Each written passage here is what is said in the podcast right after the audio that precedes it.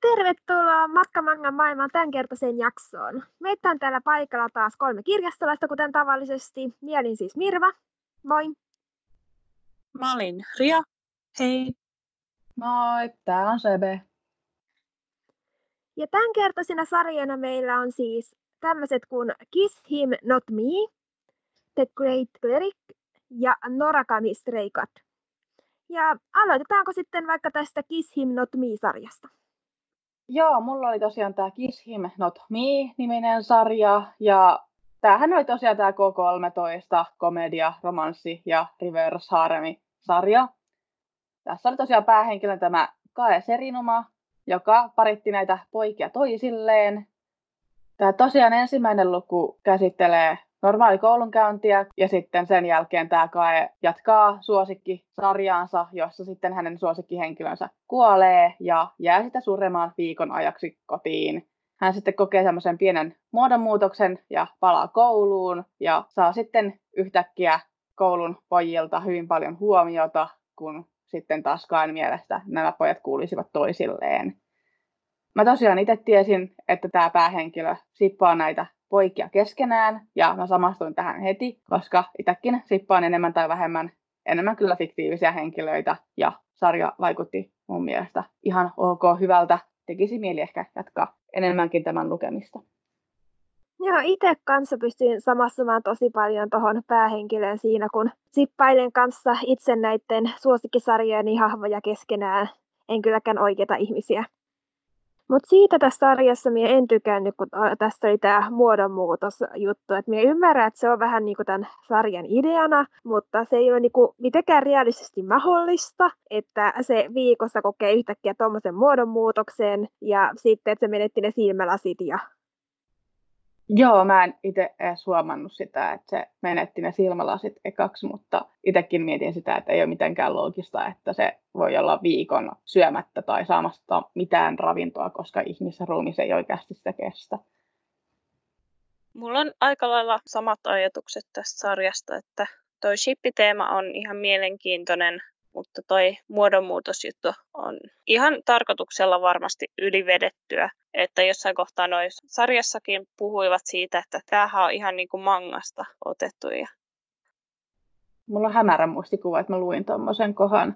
Mutta omasta mielestä olisi ollut myös kiinnostava seurata sellaista tarinan puolta, jossa käsiteltäisiin myös sitä, että päähenkilö on vähän tukevampi kuin nämä klassiset anime- ja manga-hahmot, jotka ovat hyvin laihoja Olitteko työ mitä mieltä muuten sitten tästä päähenkilöstä, tästä kaesta, että minä pystyn samastumaan hyvin myös siihen, kun se itki sitä suosikkihahmonsa kuolemaa. Pystyn kyllä itse näkemään itseni siinä, en nyt ehkä ihan viikkoa, mutta suremassa kuitenkin. Mä olisin varmaan seuraavana päivänä jo koulussa, jos mä kävisin koulua. Olisi silti hyvin surullista, kun suosikkihenkilö olisi kuollut ja samastun siihen itsekin. Joo, no en miekään varmaan nyt en ihan oikeasti kotiin jäisi tulemaan, että tiedän kyllä, että pitäisi sitten lähteä kuitenkin kouluun tai töihin seuraavanakin päivinä, että, mutta kyllä se viikon ajan olisi ainakin hyvin vahvasti mielessä kyllä se suosikkihahmon kuolema. Itse kyllä yllättävän paljon pidin tästä kaajasta, että normaalisti mä en reverse haaremeissa pidä niistä päähenkilötytöistä hirveän paljon, mutta tässä mä pidin tosi paljon, kun oli hyvin samaistuttava. Mä kiinnitin kaessa huomiota siihen, että miten se oli niin kuin sinut sen kanssa, että se oli alku niin kuin hyvin tukeva ja näin. Että sitten kun se tota, laihtui, niin se oli ihan paniikissa ja ei olisi halunnut mennä kouluun siinä muodossa. Ja sitten vaikka sitä painoa alun perin vähän ilkeiltiin, toi Nanassimani ilkeili sille muutamankin otteeseen, niin ei siihen niin kuin kiinnittänyt lainkaan huomiota ja oli vaan sillä että kiva, jos mun painosta oli apua tässäkin tilanteessa, kun ne tyyliin kaattu siinä liikuntatunnilla ja Mä myös tykkäsin siitä, että se tuntui hyvin realistiselta, kun Kai tuli takaisin kouluun ja sitten kun se näkee sen yhden niistä pojista ja sitten se on silleen, että ei nyt, että tästä tulee tämä suosikkihahmo mieleen. Pystyisin itsekin kuvittelemaan, että vaikka suosikkihahmo ei olisikaan kuollut, niin mä silti varmaan saattaisin nähdä jossain mun koulukaverissa hyvin samoja piirteitä kuin fiktiivisessä hahmossa. Etenkin tuommoisessa tilanteessa, että suosikkihenkilö on kuollut, niin voi olla hyvinkin surullista nähdä tämä toinen henkilö in real life, jos se muistuttaa sitä samaa henkilöä. Mutta se oli kyllä kanssa tuossa tuon muun koulun suhtautumisessa, että mitä Ria tuossa sanokin, että ne muut vähän kiusas sitä vähän siitä painosta. Ja sitten, että silloin kun tämä Nanassima siinä aikaisemmin ennen tätä muodonmuutosta vitsaili siitä painosta, niin muut luokkalaiset siinä nauro mukana. Mutta sitten taas tämän muodonmuutoksen jälkeen, kun tämä Nanassima sanoo uudestaan jotain siitä, että muistatkaa kuitenkin, miltä hän näytti aikaisemmin. Ja sitten kun tämä Kai nyt näkee siinä Nanassima sen suosikkihahmonsa ja juoksee itkeen karkuun, niin nämä kaikki muut rupeaa torumaan, että, että hei, älä ole ilkeä sille. Että se oli jännä, miten näiden muiden oppilaiden suhtautuminen siihen muuttui saman tien kyllä. Tai se ärsytti vähän itseäni. Tuliko teille mitään mieleen, että mitä sitten tämän jälkeen tapahtuisi? Siinä kumminkin ne kaikki neljä poikaa oli kysymässä kaeta basically-treffeille. No siis itse olen katsonut tämän sarjan aikaisemmin. Voi varmaan mainita äh, vähän pienesti, että siellä on tulossa vähän painonhyppelyä ja poikien suhtautumista siihen, mutta kai onneksi pitää aika hyvin oman persoonansa, vaikka se ulkonäkö muuttuukin välillä. Mä vähän mietinkin, että tuosta kun vaan, jos se haluaa sen oman painonsa vähän enemmän takaisin, mihin se oli tottunut, niin siitä vaan syömään makeita, niin kyllä se sit siitä palautuu. Mutta joo, itse lähinnä mietin myös sit näiden treffien suhteen, että mitä sitten siinä mahdollisesti tapahtuu. Mä ekaksi aloin miettiä, että onko mahdollista, että kutsuu ehkä kaksi poikaa treffeille, ja sitten se on silleen, lol, jääkää tänne, mä lähden itse pois. Tuo olisi aika hyvä kyllä, joo. Mutta mä kyllä niin toivoisin, että jotkut näistä pojista edes päätyisi niinku yhteen. Siitä mä olisin silleen, joo, please, kyllä. No ketkäs näistä poista oli teidän lemppareitanne? Mie tykkään itse tästä Mutsumista eniten, mikäli tämä Kaen senpai sieltä historiakerhosta, koska tämä Mutsumi tunnisti Kaen saman tien, vaikka siellä olikin omien sanojen mukaan tipahtanut vähän paino. Joo, mäkin tykkäsin Mutsumista, että se oli tyyliin melkein ainoa, jonka suhtautuminen Kaen ei muuttunut tuossa. Et tokihan se sitten tosiaan viimeisessä kun Kaeta kutsuttiin treffeille, niin ryntäs siihen niin kuin paikalle niin kuin noin kaikki muutkin. Että viittasi vähän silleen, että ihan kun noin kaikki olisi kutsumassa sitä treffeille, mutta sitä ei sen enemmän paljastettu. Mutta muuten se vaikutti ihan niin kuin kohtelevan sitä normaalisti. Mie mietin, että tämä Mutsumi on saattanut alun perinkin olla kiinnostunut Kaesta, mutta se kuitenkin oli siellä aikaisemminkin jo ennen tätä muodonmuutosta huolissaan siitä, kun Kai oli ollut siellä sairaala Joo, mä vähän kiinnitin huomiota siihen, että siellä oli se yksi tyyppi, joka huolehti kaasta vähän enemmän ja kohteli kaata vähän paremmin kuin nämä muut, mutta kun ei ole näe niitä hiusten värejä kunnolla eikä pysty erottamaan niitä hahmoja toisistaan, niin mä en itse oikein pysty hahmottaa, että kuka nyt oli kukakin. Tämä Mutsumi myös sanoi siinä ihanasti, että olet edelleen sama kuin aikaisemmin, että aivan yhtä hyvä sydäminen. Tui. Ja toisiksi eniten näistä pojista voisin sanoa, että tykkäsin tuosta Ikarassista, koska se kuitenkin sen liikuntatunnilla tapahtuneen välikohtauksen jälkeen pahoitteli ja yritti pyytää anteeksi ja yritti pakottaa sitä Nanassimaa myös pyytää anteeksi niitä loukkauksiaan. Ja se kuitenkin kohteli Kae jo ennen tätä muodonmuutosta vähän ystävällisemmin. Joo, se oli tämä toinen, mistä itsekin tykkäsi, että yritti just estää kaverinsa kiusaamasta Kaeta siitä painosta ja näin se oli kiva. Mutta sitten nämä kaksi muuta, niin tämä Sinomia on minun mielestä vaan töykeä kakara, vaikka onkin vähän söpö. Ja sitten tästä Nanassimasta olen samaa mieltä kuin tämä Kaen kaveri Amane, että ainoa hyvä puoli siinä on ehkä se ulkonäkö. Joo. Mutta voihan olla, että näistäkin sitten paljastuu vähän lisää puolia, kun lukee sarjaa eteenpäin. Ainakin toivoisin, että ne ei ole ihan niin pinnallisia. Mä jotenkin huomaan, että mä taas hyvin oudosti pidän tästä Nanasimasta, joka oli ehkä vähän enemmän semmoinen kiusaajahenkinen, mutta en tietenkään allekirjoita sitä, että hän kohtelee kaeta ikävästi, mutta mä ehkä odotan siltä sitten sitä, että se vähän muuttuisi ja olisi vähän kiltimpi tai hän saisi vähän paremmin opastusta, että miten käyttäytyä tai jotain. Oliko teillä jotain muita juttuja, mitä tässä olisi tullut mieleen? Mietin sitä, että kun nämä oli meidän mielipiteet, että kenestä poista me tykättiin eniten, että mitkä on kaen mielipiteet, jos sille nyt tuossa annetaan just tämä, että no niin, tässä on neljä ihmistä pyytämässä treffeille, kenet mieluiten valitsisit? Niin mulla tuli lähinnä mieleen, että vaikka toi Nanashima muistuttaa sitä sen lempihahmoa, niin että vaikka kai pääsisikin siitä se hahmon kuolemasta yli ja tutustuisi paremmin tähän Nanashimaan, niin varmaankin toi kai sitten mieluummin shippaisi tota Nanashimaa jonkun toisen pojan kanssa, kuin että se itse lähtisi seurustelemaan just sen takia, että se muistuttaa sitä sen lempihahmosta. Pystyn kyllä hyvin näkemään myös tämän tilanteen, koska teen sitä samaa myös itse. Mä itse mietin just sitä, että kun siinä ihan alussahan Kai vaikutti sippaavan Nanasimo tälle toiselle mustahiuksiselle Ikarasille, mikä oli hyvin söpöä ja itsekin katoin niitä poikia silleen, että oi, olkaa yhdessä. Se oli myös hyvä, kun sitten kun tämä Ikarassi pyysi Kailta anteeksi Nanasiman puolesta ja Kaen kaveri Avane oli siinä vaan, että, että älä ota sitä itseesi ja Kai vaan, että etkö sinä näe, että se pyysi anteeksi tuon toisen puolesta, että tämä on niin vakava suhde nyt näillä. Se oli hyvin söppöä. Mä kiinnitin siihen itsekin vähän huomiota.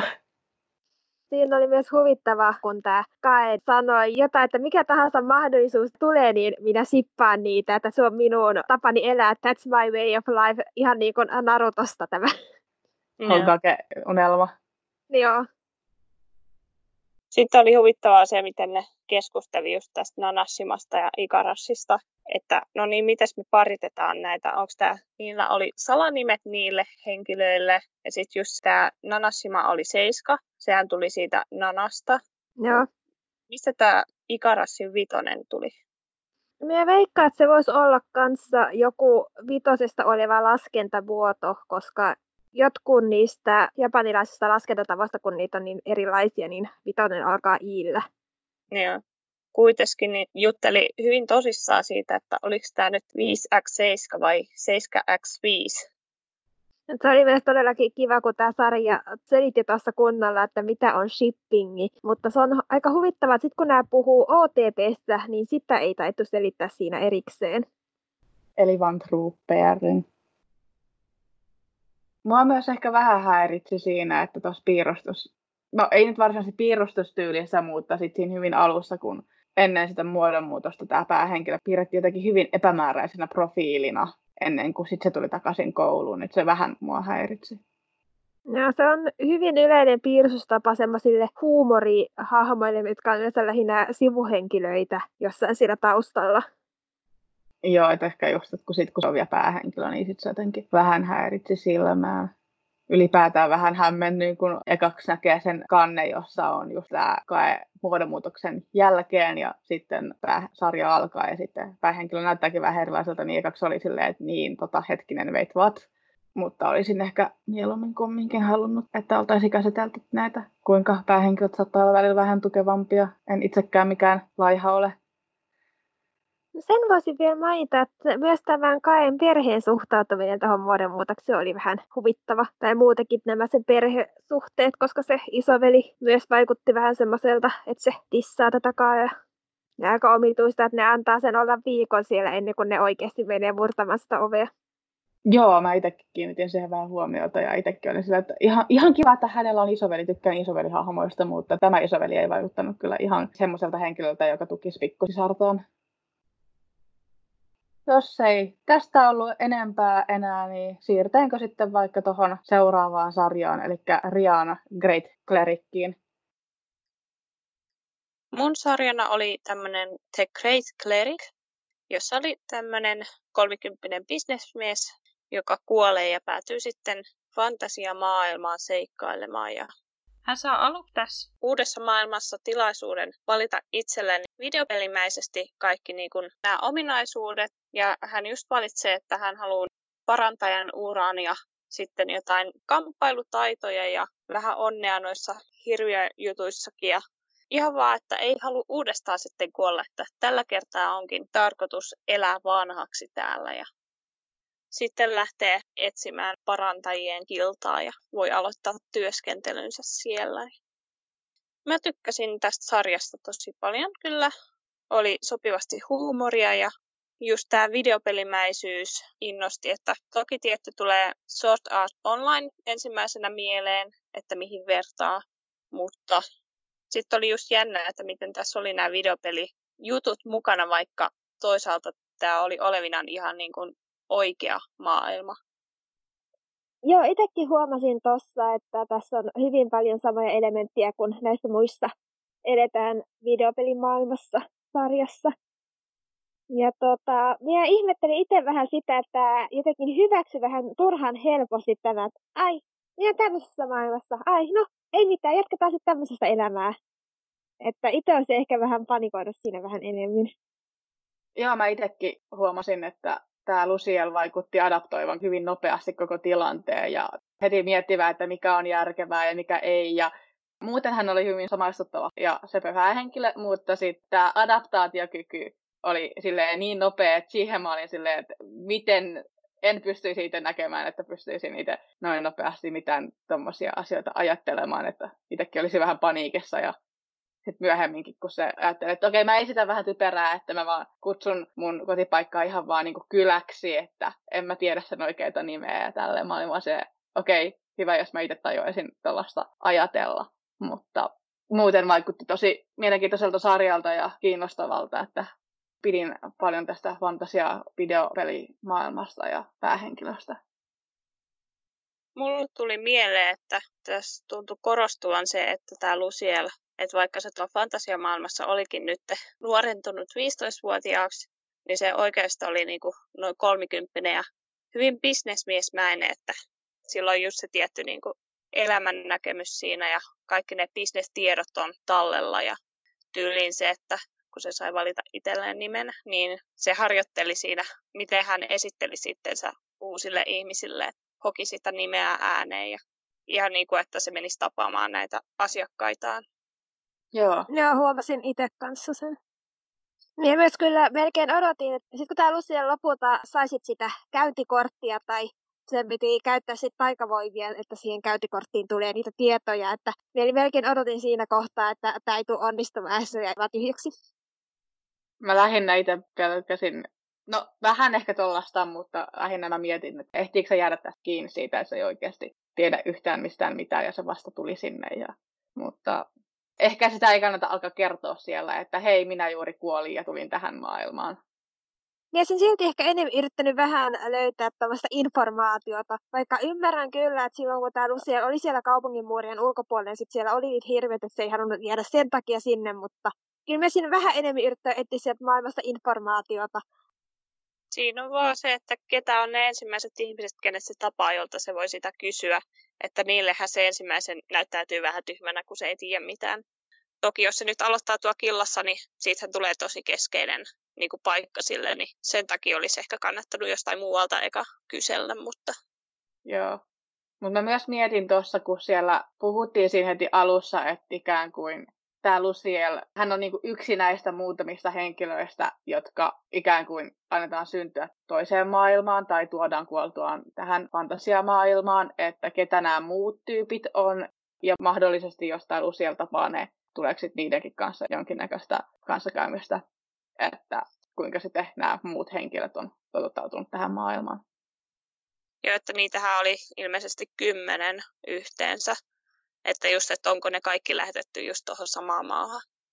Joo. Lähinnä mä itse mietin sitä, että jos ne on tullut tuohon maailmaan kumminkin, mutta ympäri maapalloa, eli osa on ehkä Amerikasta, jotkut on Euroopasta, jotkut on Japanista, ja niin, että sitten siinä ehkä näkee vähän kulttuurieroja meidän maailmastakin, jos ne jossain vaiheessa tulee esiin. Ja itse taas mietin tässä, että kun siinä puhuttiin kymmenestä sielusta, että tämä on viimeinen, joka lähetään, eli se on lähettänyt äh, silloin ne muut sielut sinne aikaisemmin, niin tota, voisiko esimerkiksi tämä Lumina, joka oli tämän killan johtaja ilmeisesti, tai se ainakin vaikutti siltä, niin voisiko esimerkiksi hän olla yksi näistä kymmenessä, jotka sinne on lähetetty, mutta hän on ollut siellä jo vähän pitempään. Se on mahdollista. Mä itsekin just mietin, kun tämä Luciel tuli sinne kiltaan, niin just nämä Lumina ja tämä toinen henkilö vaihtoi just jonkin verran kommenttia ja Lucielin näkökulmasta just se mietti, että tämä Lumina ilmeisesti olisi joku vähän suuremmassa arvossa oleva henkilö, niin mä itsekin mietin, että onko se mahdollisesti Quiltmaster tai sitten mahdollisesti joku kaupungissakin ihan vielä suurempi arvoisempi, ehkä jopa kuninkallinenkin.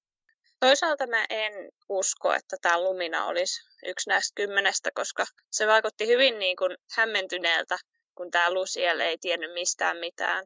että jos se olisi itse ollut vähäkään samassa tilanteessa, niin ehkä se tajuaisi, mitä on tekeillä, mutta Olisiko mahdollisesti se toinen tyyppi, joka antoi sen täytettävän lomakkeen tälle Lusielille, kun se vaikutti vähän ymmärtäväisemmältä sitä tilannetta kohtaan?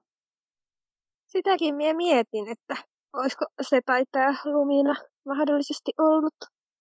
Minä mietin myös sitäkin, että tämä Luciel itsekään ei tiennyt, että siellä olisi myös muita samanlaisia kuin hän, niin osaisiko nämä muutkaan sitten olettaa, että tämä Luciel voisi olla samanlainen kuin he tulleet jostain toisesta maailmasta.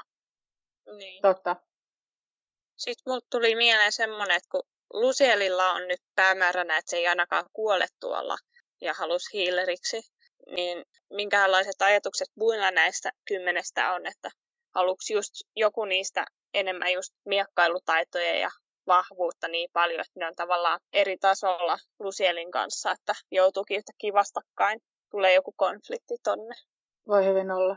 Mä myös mietin sitä, että minkä takia just sit nämä kymmenen tyyppiä on valittu. Että onko mahdollisesti, että sitten tuossa maailmassa on joku syy, että siellä tulee tapahtumaan myöhemmin jotain tai siellä on tapahtunut jo jotain, mutta lukijalle ei kerta vielä tarpeeksi asiasta, että tulisi joku tietty syy, minkä takia tämä kymmenen valittua sielua sitten lähetetään siihen maailmaan. No siis tuossa ihan alussahan oli tosta, että kahden eri maailman jumalat olivat lyöneet vetoa ja toinen hävisi ja sen piti siitä rangaistuksena lähettää tämän toisen maailman kymmenen sielua. Okei, okay, joo. Mutta siihen voi silti olla joku tarkempikin syy, että minkä takia ne haluttiin sinne.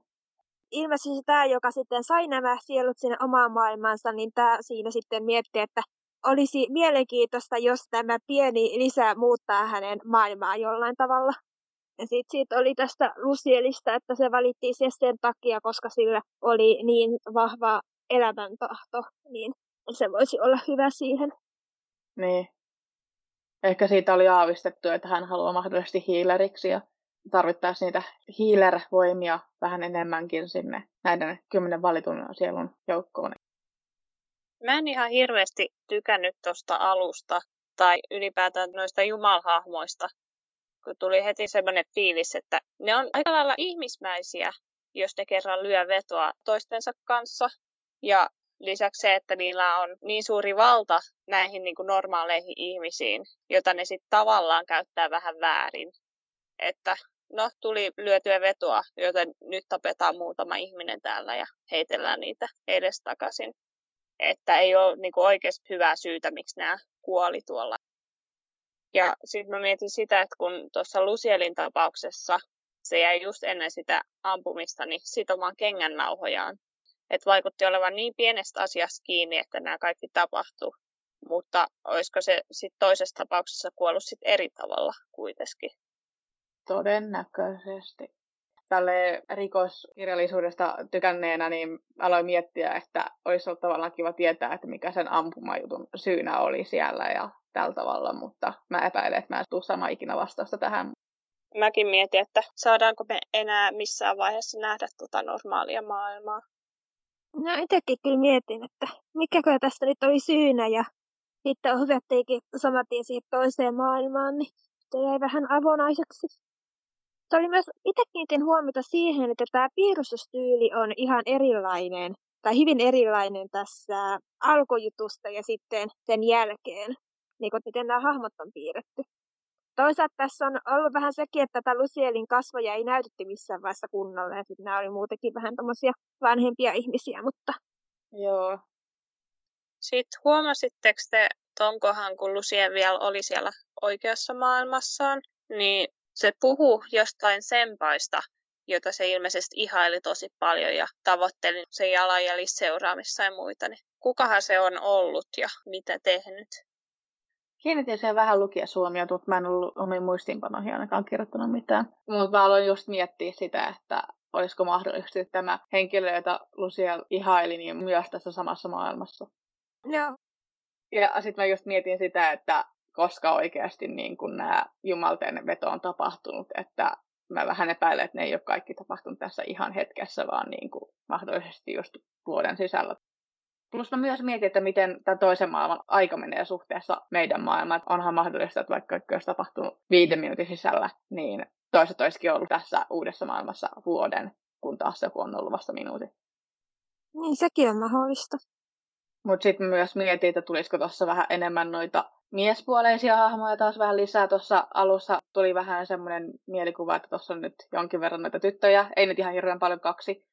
Ja sitten myös mietin, että sit kun se törmäsi siihen yhteen mieheen, että tuleekohan tämä mieshahmo sitten myöhemmin uudestaan. Ja jotain tapahtuu sitten ehkä sen kanssa, jotain rivalry-henkistä tai jotain muuta. Mä myös mietin sitä, että jos toi Luciel tapaa tuolla uudessa maailmassa jonkun henkilön, joka sitten auttaisi Lucielia ehkä vähän sopeutumaan tuossa maailmassa vähän enemmän, ehkä yksi näistä kymmenestä valitusta tai sitten ihan vaan sen maailman oman asukkaan, joka sitten päätyy vaan Lucielia auttamaan huomaamattaan. Tai sitten Luciel uskaltautuu olla silleen, että joo, mä oon ihan uusi täällä, että haluatko kertoa vähän, että miten tämä kaupunki toimii se on kyllä kans jännä tässä, että minkä takia sit näitä hiilereitä, parantajia arvostaan tuolla sitten niin paljon. Että siinä voisi vähän myös miettiä, että mitäköhän siellä maailmassa on tapahtunut, jos ne on kerran niin suuressa arvossa. Että tämäkin, kun tämä Luciel, kun olisi törmännyt tähän yhteen mieheen ja sitten kaatunut. Ja sitten kun tämä saa selviä, että se on parantaja, niin sitten että minkä takia siellä sitten pyytänyt anteeksi siinä? No ainakin tuolla on paljon noita hirviöitä siinä heti alkuun se lohikärme pään päältä. Ja, että varmasti jos tuolla taistellaan niitä vastaan, niin ensikertalaiset loukkaantuu aika pahastikin. Joo, mä itse mietin vähän samaa, jos kerran siellä niitä lohikäärmeitä lentelee. Josko tässä sitten olisi tarpeeksi tästä sarjasta ja siirryttäisiin seuraavaksi Norakamiin? Joo, eli meillä oli tämmöinen sarja kuin Norakami Stray Cat. Ja tämä kertoo tämmöistä tuntemattomasta pikkujumalasta nimeltä Jato, jolla ei ole seuraajia eikä temppeleitä, mutta hän unelmoi niiden saamisesta. Ja tämä luku alkaa siitä, että tämmöinen kiusattu tyttö on itkemässä koulun vessassa ja huomaa vessan seinässä Jaton jättämän viestin, josta hän lupaa hoitaa mitä tahansa ongelmia ja sitten puhelinnumeroon. Ja sitten tyttö soittaa siihen numeroon ja Jato ilmestyy kumppaninsa kanssa sinne vessaan ja Tyttö pitää tätä totta kai jollain hiipparina, kun se yhtäkkiä ilmestyy sinne tyttöjen vessaan. Jato kuitenkin auttaa sitä tyttöä siinä lopulta ja kaikki kääntyy ilmeisesti parhain päin, paitsi Jaton omalta kohdalta, kun sitten hänen apulaisensa Tomone jättää hänet.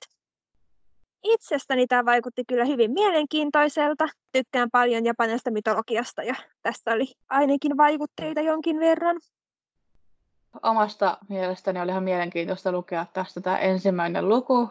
Olen nähnyt animena kaksi ekaa kautta. Ei tästä alusta hirveästi muista ihmeemmin mitään. Muistin jotain, että koulussa tapahtuu joku demonihyökkäys tai joku vastaavaa ja en sen tarkemmin, joten oli mielenkiintoista saada vähän paremmin muistin, että mitä täällä tapahtukaan. Tämä ensimmäisen luvun perusteella oli ihan ok sarja, että lähinnä mä löysin juttuja, jotka jäi ärsyttämään hieman ja oli kyseenalaisia. Et esimerkiksi mua ei toi jato itsessään ainakaan vielä hirveästi iskenyt, että se vaikutti suhteellisen ylimieliseltä, vaikka se onkin vielä tuommoinen pikkujumala, että se tota, silloin ongelma siinä edessä, niin se eksyy haaveilemaan siitä valvojista ja omasta temppelistä ja nauraskelee siinä haaveissaan. Ja itse tykkäsin tuossa Jatossa, mä siis huomasin kyllä, että tämä Jato oli tämmöinen vähän suuruinen hullu, vaikka se onkin tämmöinen tuntematon pikkujumala. Ja varastaa vessapaperia koulun vessasta ja, ja on hyvin imarreltu heti, kun joku sanoo Jato sama, eikä niin kuin kunnioittavasti sitä puhuttelee. Mutta se kuitenkin, vaikka tämä Tomone itse suhtautui tähän, miten tämä Jato hoiti ton asian tuossa lopussa, niin Jato kuitenkin ilmeisesti suuttu tommonen puolesta siitä, kun tämä Mutsumi puhuu itsensä tappamisesta. Ja sitten se, että vaikka se Tomone joutui vähän jatoa sitten suostuttelemaan tässä, että hoitaa tämän asian loppuun saakka ja sitten kritisoi sitä, että minkä ihmeen takia siellä leikkasit kaikki tämä Mutsumiin ihmissuhteet näihin luokkalaisiin pois, niin se kuitenkin Jato tavallaan pystyi tulkitsemaan sitä tilannetta sellainen, että se itse asiassa loppujen lopuksi olikin parempi, että hän teki niin.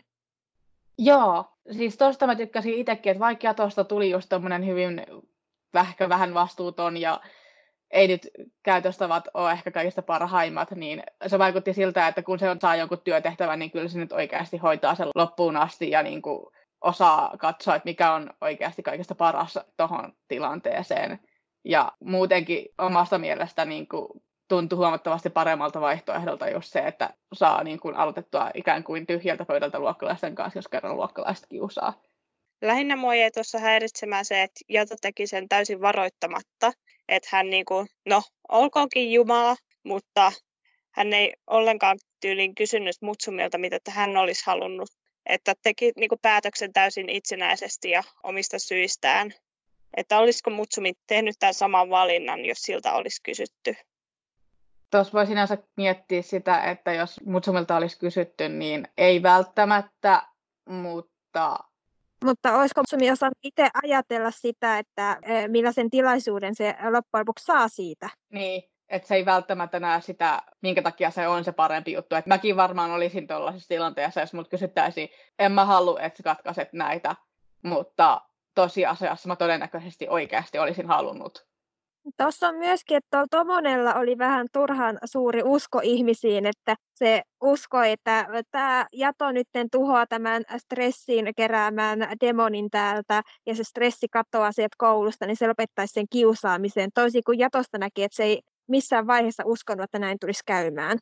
Joo, ja siis mihin mä kiinnitin huomiota, että sitten kun tämä Mutsumi just oli silleen, että hei, sä lupasit, että tämä kiusaaminen loppuu, kun sä tuhoat ton, ei loppunut mihinkään, niin ei se Jato missään vaiheessa oikeasti sanonut, että se loppuisi siihen. Niin. Että se veti itse, täysin itse sen niin kuin, tulkinnan, että se loppuisi ihan vaan, koska se Tomone puhuu siitä, että periaatteessa ajato olisi voinut kyllä sanoa siihen niin Tomonelle, että hei, älä nyt anna tuolle liikaa toiveita.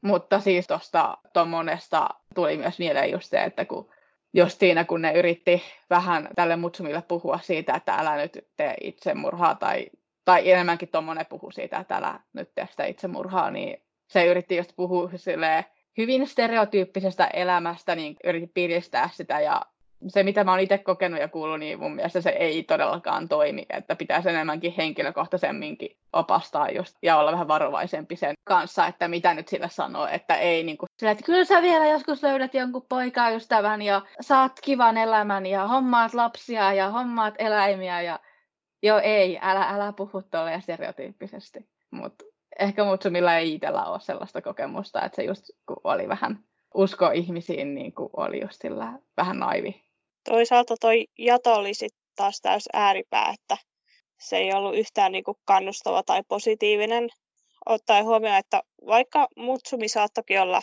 aika ärsyttävä luonteeltaan, niin, niin hänellä ilmeisesti kuitenkin oli jotain niin kuin masennusta tai vastaavaa tuosta tilanteesta johtuen, niin olisi kuitenkin kaivannut jonkinlaista niin kuin kannustusta. Niin Jato ei ollut siinä se vastaus, vaan se pikkunen tipu, mikä siitä sormuksesta tuli. Niin mä tykkäsin siitä tosi paljon, että se oli mukana. Joo. Se olikin ihan se lisäys siinä. Loppujen lopuksi, että siinä Mutsumilla oli itsellä se vastaus siihen tilanteeseen. Ja siitä mä tykkäsin just Jatossa, että se oli vähän, tai no Jaton huono ja hyvä puoli just, että se oli sitä, mä en voi ratkaista sun joka ikistä ongelmaa, vaan sun pitää selvittää ne itse. Mutta se on tarpeellinen, koska jos taas opetetaan joku, että muut ratkaisee kaikki sun ongelmat, niin... Niin, siis se, lähinnä se, että kuinka Jato tuo sen ilmi, niin se ei ollut kaikista paras asia, mutta... Joo, hienovaraisuutta ehkä voisi olla enemmän. Joo, mutta ainakin Jatossa on persoonaa. Joo. Sitten minä mietin myös, että mitäköhän tämän Tomonen ja Jaton välillä on sitten käynyt aikaisemmin, kun tämä Tomone oli ilmeisesti ollut vain kolme kuukautta Jaton palveluksessa. Ja sitten se halusi kuitenkin päästä eroon siitä. Se vaan sanoi siinä yksinkertaisesti, että se ei kestä sitä ja se ei ole tykännyt tästä koko aikana. Vaikka sitten siinä aikaisemmin se ei loppujen lopuksi näyttänyt kovin paljon, että kärsisi tai mitään muutakaan siitä. Joo, musta tuntuu, että se oli vähän kärjestettyä sen loppuluvun räjähdys, että en todellakaan ole tykännyt sinusta missään vaiheessa tässä aikana, vaan yritti kärjestää sitä. Joo. Tuo Jatohan pyytää sitten tuolta Mutsumilta palkkiota, kun se hoitaa tuota hommaa. Ja hän haluaa nimenomaan viiden jenin kolikon. Niin osaisiko Mirva selittää, että onko tuo jotenkin Japanin jumalien joku yleisempi tapa vai onko tämä vain Jatolle ominaista? Joo, no siis se on ihan yleistä, että Japanissa, kun käydään jossain temppeleissä rukoilemassa tai tämmöillä, niin siinä yleensä annetaan aina se viiden jenin kolikko. Sinällään huvittavaa, koska jos vertaa tätä valuuttakursseja, niin viisi jeniähän olisi viisi senttiä. Joo, että aika halvalla pääsee. Mutta kyllähän Jatokin siinä sanoo, että kyllähän kaikki tietää, että viidellä jenillä tehdään Jumalat toivomus. Mutta myös tykkäsin siitä, kuinka luontevasti tässä näitä kahden maailman asioita tuli selville jo tämän ihan ekan luvun aikana ja käsiteltiin tärkeitä asioita. Sitten se oli minun mielestä vähän surullisen näköistä, kun siinä chapterin loppupuolella Jato halaa sitä lasipulloa, missä sillä on sitten kerättynä niitä viiden jedin kolikoita. Niin. Mitenköhän monta pullollista se joutuu keräämään ennen kuin se saa omaa temppeliä? Että onko se ollenkaan siitä niin kuin jenin hinnasta kiinni vai niiden niin kuin toivomusten määrästä, että, että se tavallaan ajatus ja niin kuin usko siihen Jumalaan on tärkeämpi. No siis sehän on ainakin noissa mytologian jutuissa, että periaatteessa ihmiset rakentaa sen temppelin Jumalalle. Eli periaatteessa pitäisi saada enemminkin niitä seuraajia kuin niitä viiden jenin kolikoita siihen. Jumala ei voi itse vaan ostaa itselleen temppeliä että tavallaan ne kolikot sitten on symbolisesti siinä, mitä se halailee, että muistaa, että sillä on niitä ihmisiä sen tukena, niin. kuin että se oikeasti vartioisi niitä kolikkoina. Sitten se on, oli mielenkiintoista myös, että tuossa aika loppupuolella myös puhuttiin siitä, että vaikka tuo jato on Jumala, niin koska se on niin tuntematon tuommoinen pienjumala, niin se ei ole loppujen kovinkaan paljon eroa noista demoneista.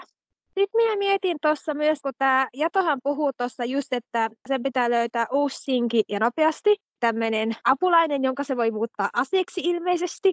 Niin todennäköisesti seuraavissa chaptereissa se sitten etsii sitä ja sitten minä mietin, kun tuossa heti seuraavaksi siinä näytetään sitten kuvaa tämmöisestä koulupuksesta tytöstä. Siinä lukee, että pian Jato tapaa minut. Ja sitten tämä sama tyttö ilmeisesti on tuossa kannessa niin, että sillä on häntä. Että voisiko tämä liittyä jotenkin siihen asiaan. Mutta toisaalta siinä alkukuvassa, missä tämä tyttö on sen hännän kanssa, niin siinä näkyy myös joku tommonen poika. Ja sitten tällä tytöllä kuitenkin on tommonen koulupuku, niin Joo. se on sitten vähän... Mm, Paitsi, että ihan tuossa kansikuvassahan Jato kyllä olisi taas miekka kädessä samalla aikaa, kun se tyttö on siinä vieressä.